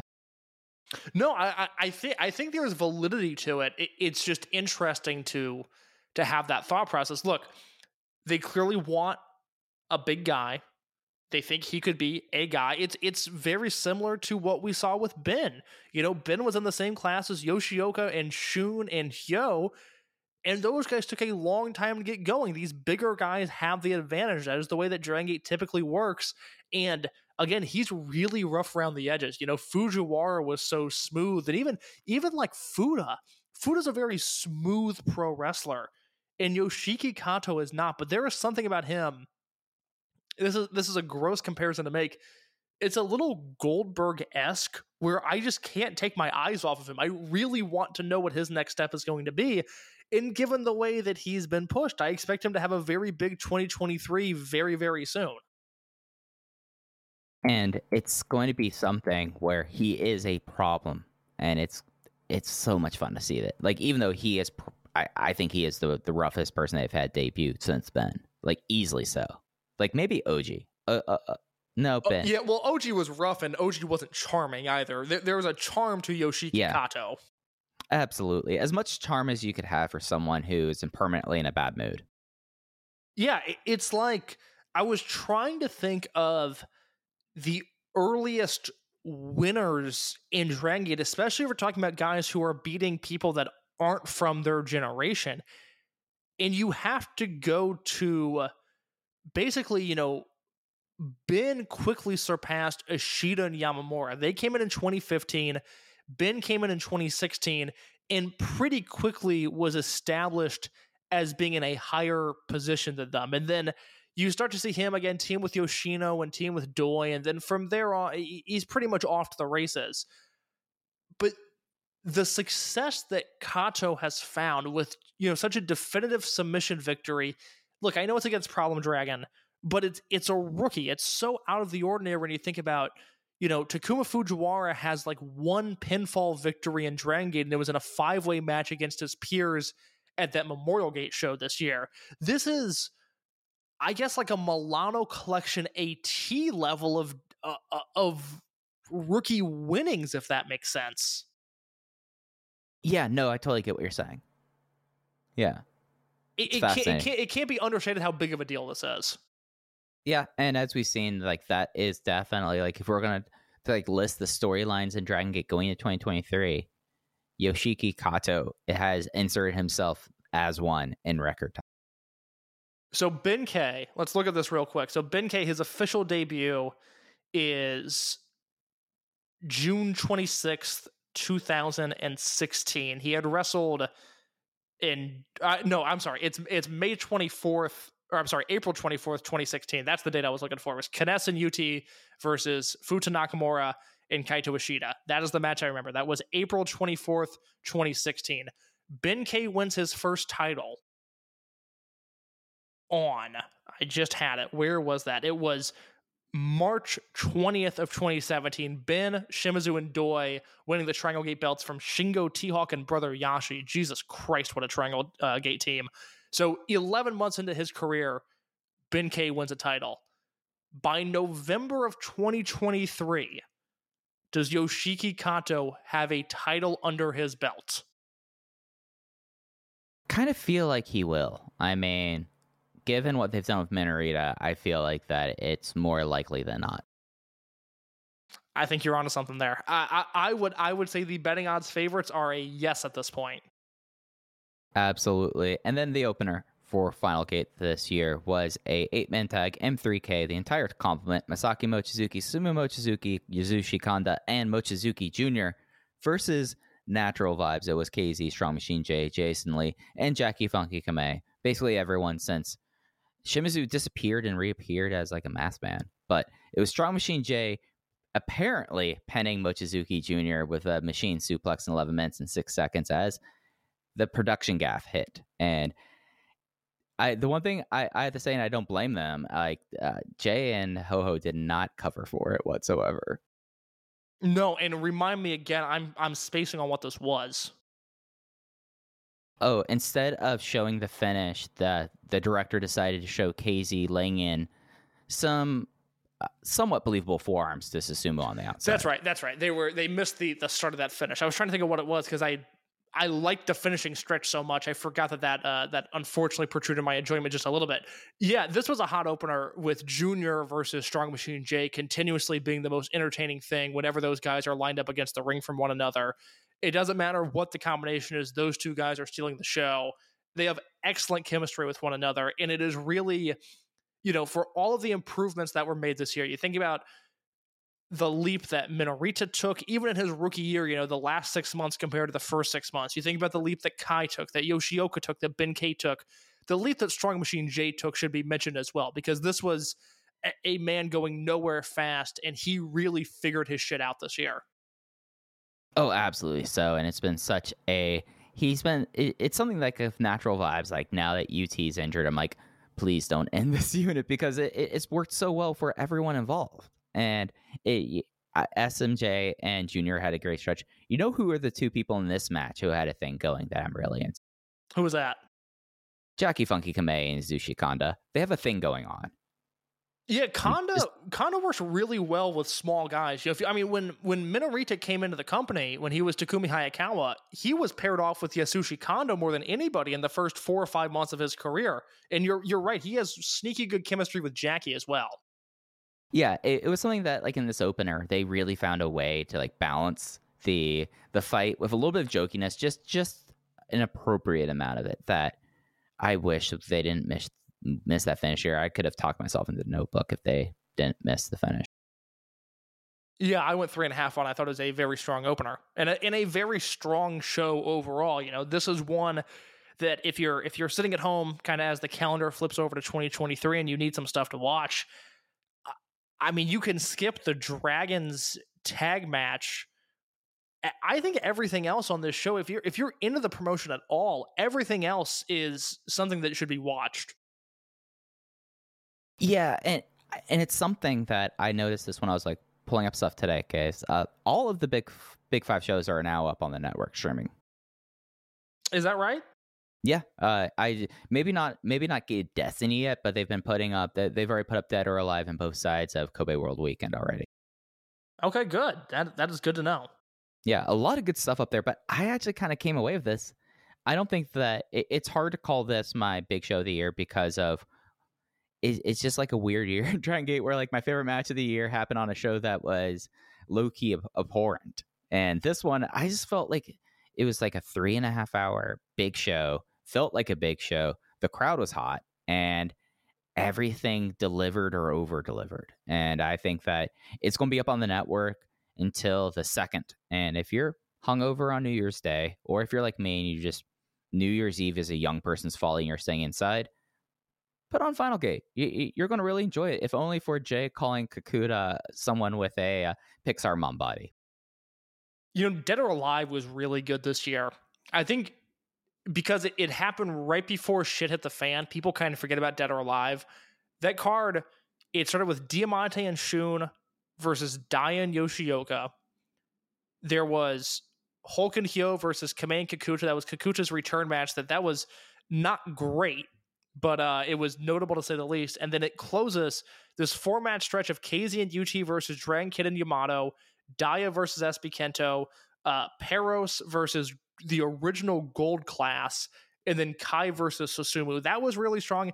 Gate of Destiny was really strong this year. You go back and you look at that card, and that was Eita versus Fujiwara. That was Dayan Kakuta versus Shimizu and Strong Machine, Hyo versus Dragon Kid, that Z-Brats versus M3K tri- Triangle Gate match that I loved, and Yoshioka versus Yamato. I think I would rank them Gate of Destiny, Final Gate, Dead or Alive for the big shows this year. Yeah, Gate Destiny was really fun top to bottom. I, I, I think it's either Gate Destiny or Final Gate for me. Final Gate, very good show. Go watch it.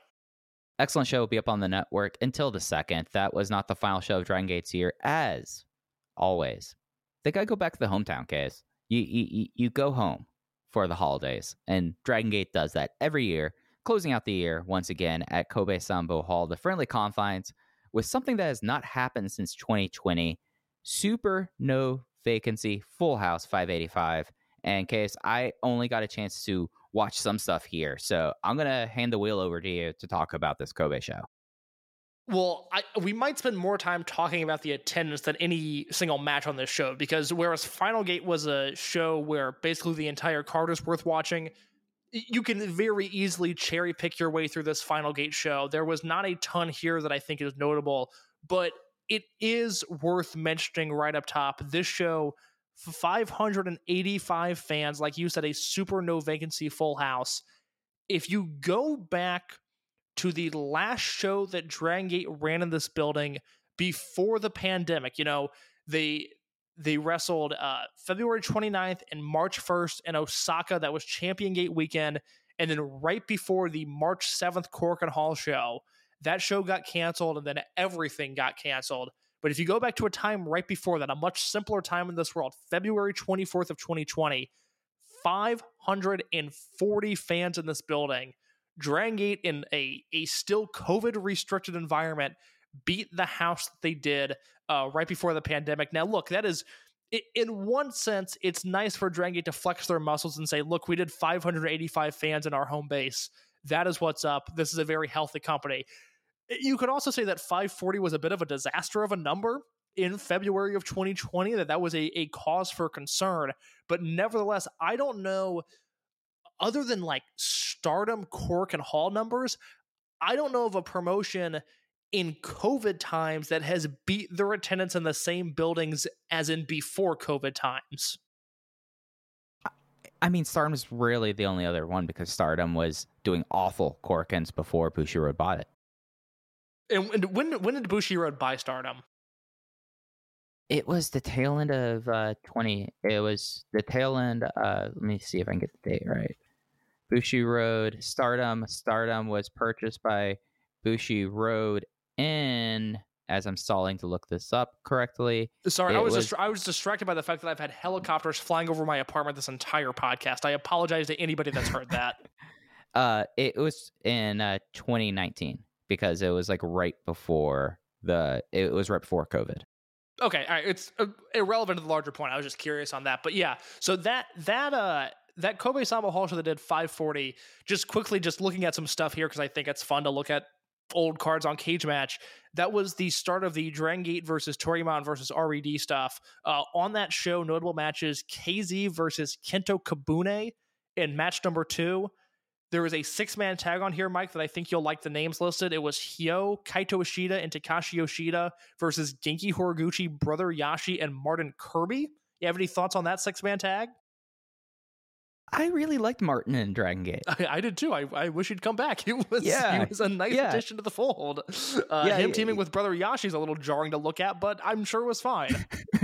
I, I, I imagine that they had a lot to talk about.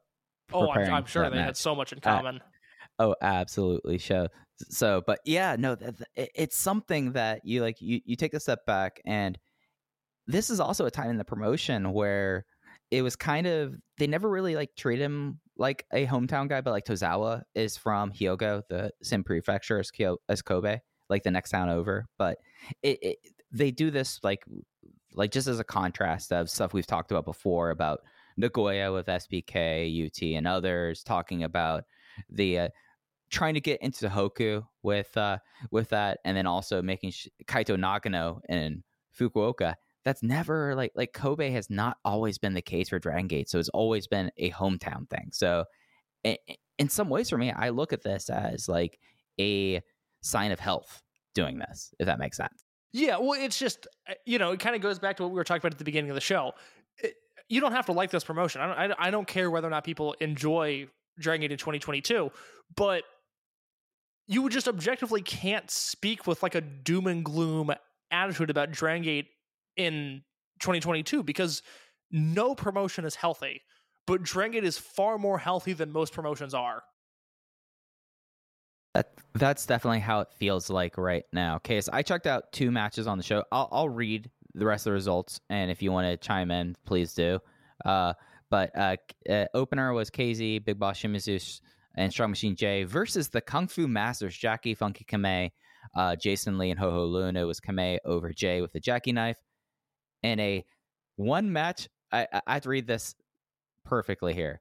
Ultimo Dragons one match trial series finale versus Konamawa Ichikawa. He won in seven minutes with the block log Magistral Cradle. But the first match that you made sure that I would watch this, I was trying to figure out what all to catch up with before recording tonight, other than Final Gate.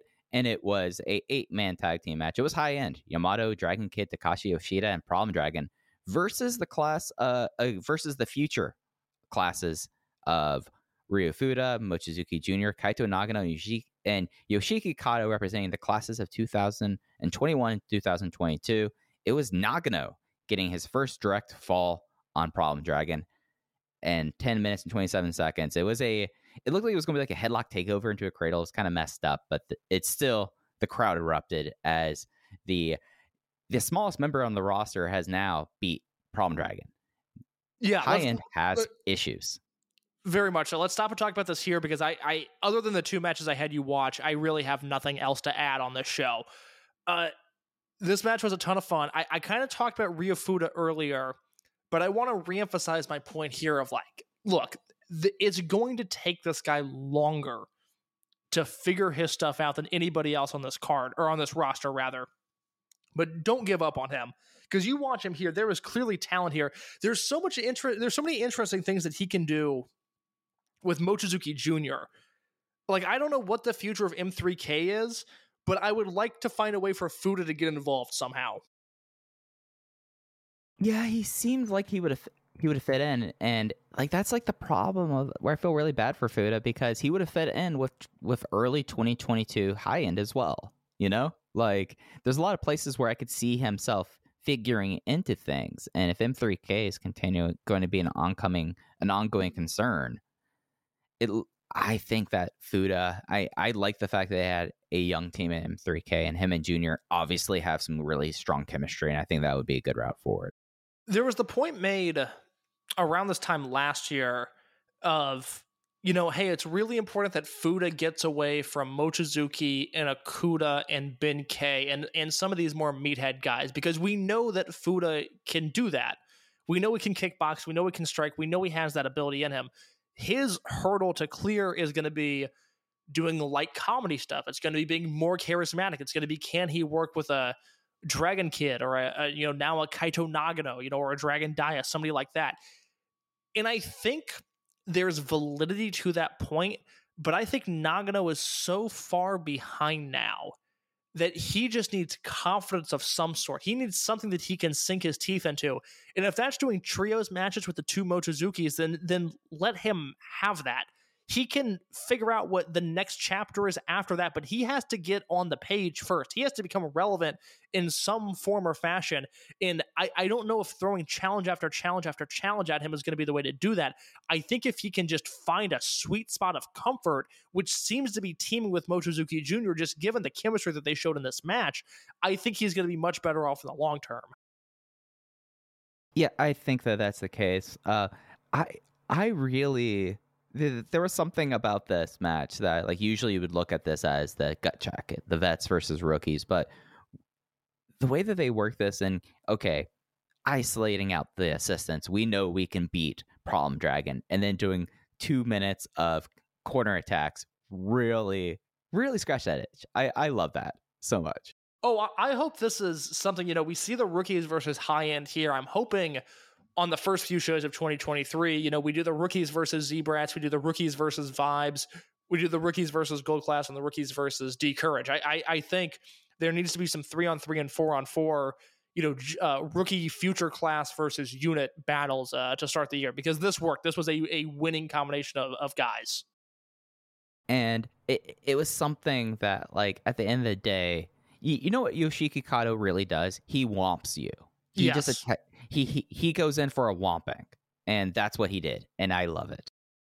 Yeah, look, he is he's incredibly impressive, even if he's not polished. And and oddly enough, you know, the one thing that we've praised Kaito Nagano for time after time again is he's this guy who does all of these complex moves and he never makes a mistake. And the first time I see him make a mistake is unfortunately in the finish of his first win because I really don't know what he was going for. The finish with him and Problem Dragon, they covered for it, they got to the pinfall quickly, but it was a disaster. And it's such a shame because it's the one time in his career so far that he seems to have, have had a pretty big misstep. Yeah, no, that that was a bit of a bummer with that. I, I, I think like one of the things uh, I really enjoyed that like Junior in this, like he is still considered kind of like oh he's still getting by because of his dad, and they worked that into the match to a point where I think it was Yoshida who who randomly shouted out, "Oh my god!" partway through this match. yeah, no, this this was a lot of fun. This is if if you're looking to close the year on Dragon Gate stuff, you know, watch Final Gate. But I think this is one of the two matches on the show worth watching as well.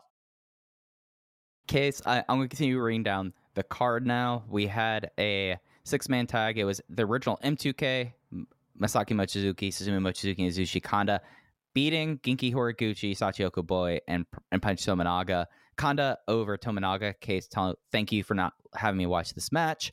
Uh, match five, Doi and Eita beat Fuji and Kondo. Doi with the V9 clutch on Don Fuji. And then the semi main event was Gold Class versus Z-Brats. Kota Minoura, Benkei, and Minorita versus Kai, Hulk, and Hyo. Ben pinned Hyo with the Masakari.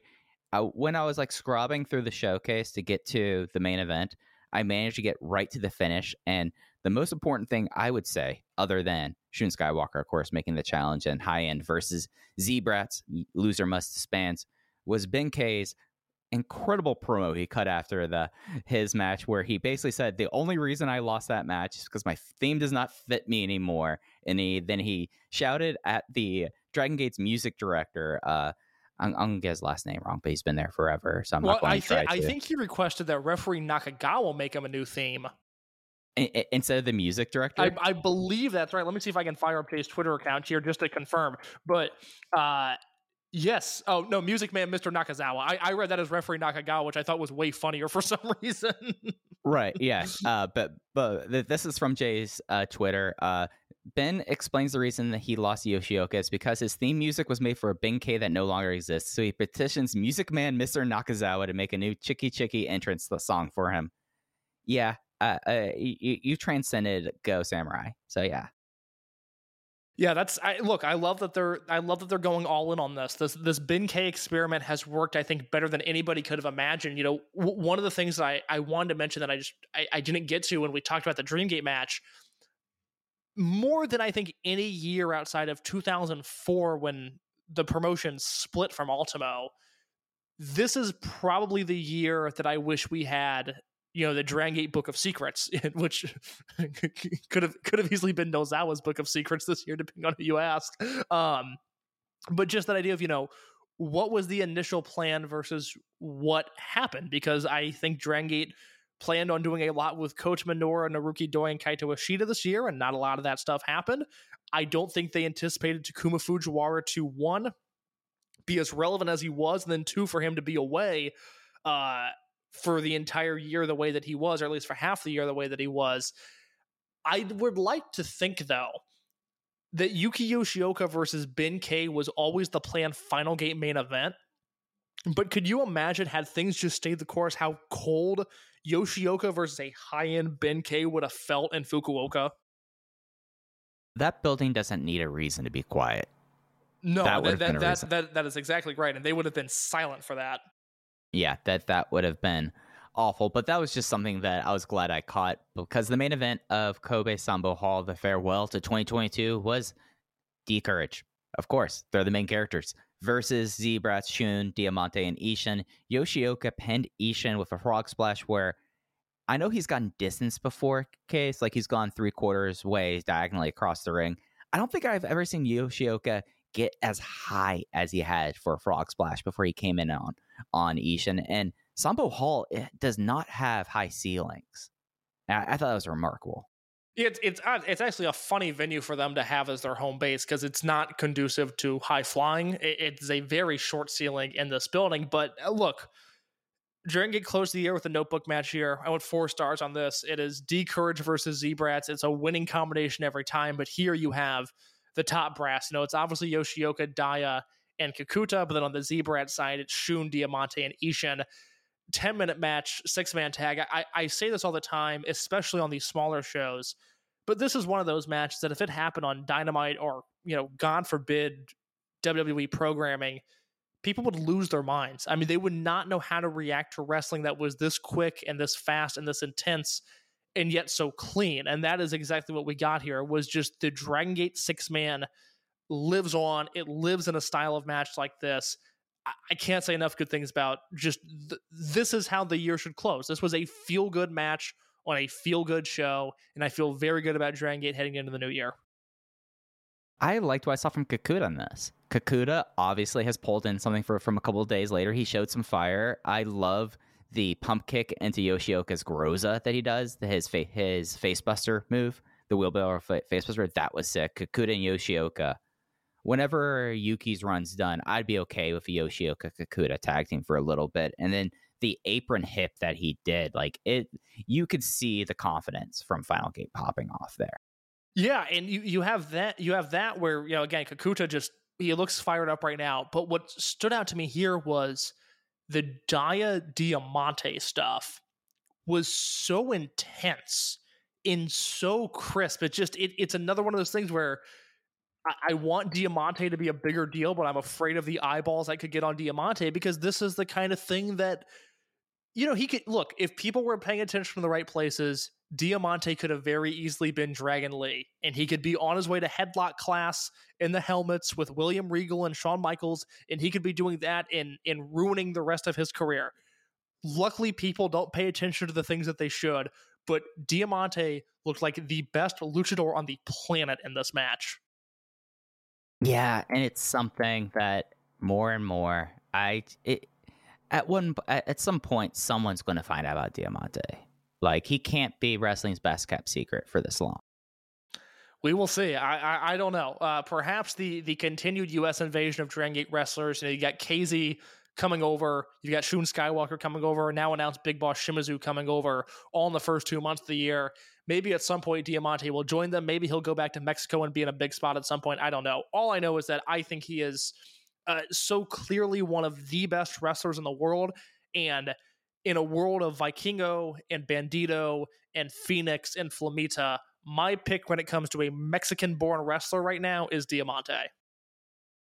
Yeah, it'd be tough not to have him there. Uh, we did have two big matches announced at this show. We talked about them a, little bit beforehand. We'll probably talk about them more next week. But for the January 11th, Korakuen is a losing unit disbands match, and it's listed as high end with Takashi Yoshida and Problem Dragon versus Z-Brats with emphasis, this match will be contested by all members of both units. So this is potential to be a six on four match. That's fantastic. I look forward to that. And then on the 12th, the second night of the doubleheader, I think they, they're trying to go for 1588 case, or they're hoping that after the dome, everyone's like, yeah, whatever, go, go, go back to normal capacity and, and noise, as it's Yuki Yoshioka making a sixth defense against Shun Skywalker, the latest ghost from the past that that uh, Yuki Yoshioka wishes to defeat. Of course, Yoshi, of course, Shun first came out during the post match at Final Gate, I believe. I'm looking at yes. the clip right now. Yes. So we have that. It was finalized at Kobe Sanbo Hall. Those are the two main events for the first two nights in in Korakuen Hall. Though those are not the first shows of the year. Edion Arena Osaka is the kickoff on the seventh. Uh, Kyoto KBS returns to rotation on the 8th, and then they're off for two days before those Kobe before those Korakuen Hall shows. And we have a night day doubleheader at Kobe Sanbo Hall to close out the month. It's six shows, uh, and of course, English commentary and full production on the Tokyo shows, as always. 1206 was the number for Yoshioka versus Mochizuki. I ask you, Mike, do you think they will top that with Shun versus Yoshioka? Well, the tough thing is, is that Korakuen Hall is home field for Mochizuki. So I could see 13. I, I think it's going to go over as well. If you if you set it at you know if you set it there, you know, 1206 over under, I'm going to take the over on that. I, I think both guys are really, really hot right now. I think that's a huge match. Again, I'm stunned they're doing it in Korakuen because there's a, there's a million matches they could put and put a thousand fans in the building here. I could see them doing it, you know, Champion Gate in Osaka to get closer to a thousand fans in Osaka. That would make sense. Or it's a it's a dead or alive main event, and they're going to do it here. I am thrilled at the prospect of what's to come in January. Absolutely, it's going to be a whole lot of fun. But now they're on break. They'll be on break until the seventh. Uh, we do have some plans for next week's show because it will be award seasons case, and we are going to have listener participation this year, aren't we? I, I believe we are. I will put this in the Voices of Wrestling Discord. But as we go through our awards and our recap of Dragon Gate in 2022 next year, if you would like to uh, give us your MVP, your match of the year, your show of the year, your unit of the year, and your rookie of the year. In the Voices of Wrestling Discord, you are more than welcome to do that. I will not be tabulating any votes, but I would love for feedback on what you thought was the best things in Dragon Gate this year. Yeah, I might make a. We might do a thread there, and and the Dragon Gate or the Voice Gate uh, channel for this, and we'll we'll, we'll talk. We'll, we'll, read your votes on the show at the very least. Yes, that there you go. I don't. I yes, that's perfect. So that's going to be the plan for next week. But I think that's going to do it for today, Case. Uh, did you have anything else you want to touch on before we got out of here? I have nothing else to add. Go watch Final Gate. Yep, go watch Final Gate. It'll be up on the network until the second, and then you know, go watch, go watch uh, the the finale. It will be up on the network until the third, or no, the fourth. So you, there is plenty of stuff and up on the network, and it seems like that they will be getting up the big the big matches of 2022 as well. They always have like a really fun thing that they do to end the year. Uh, I did not see if they're doing the public voting in English this year for the Happy Gate Awards, but that's happening as well right now. I, I believe that is just Japanese fan club members at this time. Why won't we? Why can't we be in Happy Gate? Not, Well- I, I wish. I remember back in the day, and, and I'm not gonna go long on this thing. I remember back in the day, like for like the Infinity episodes, it would always end with the schedule and talking about Happy Gate. And for like two years, it was Shisa Boy and Super Shisa talking about it, and it always cracked me up. It was like always you've pick, you've picked these two to talk about your fan club. That's a bold move. Who who couldn't tell them no? Okay, got it. exactly, exactly. But that's going to do it this week, and that'll do it for 2022 for Open the Voice Gate. Thanks for everyone for listening to us this year, and as always, hope you all have a happy new year. But that's going to do it. Uh, you could follow us on Twitter at Open Voice Gate. Cases at underscore in your case. I'm at Fujiheya. Thanks for listening to Open Voice Gate. We'll be back next year talking about the best of 2022 awards. Take care. My name is Tyler Fornes, and I am one of the co-hosts of the Good, the Bad, and the Hungy AEW podcast here on the Voice of Wrestling Podcasting Network. We take a broad scope approach to the world of all elite wrestling and the entire universe of Tony Khan. We talk about the big matches, the big stars, the promos, the storylines, and we also look at it from a big picture perspective. How are things going to change over the course of the next 10 years with AEW still in the picture? How are companies like WWE going to adapt and adjust to AEW?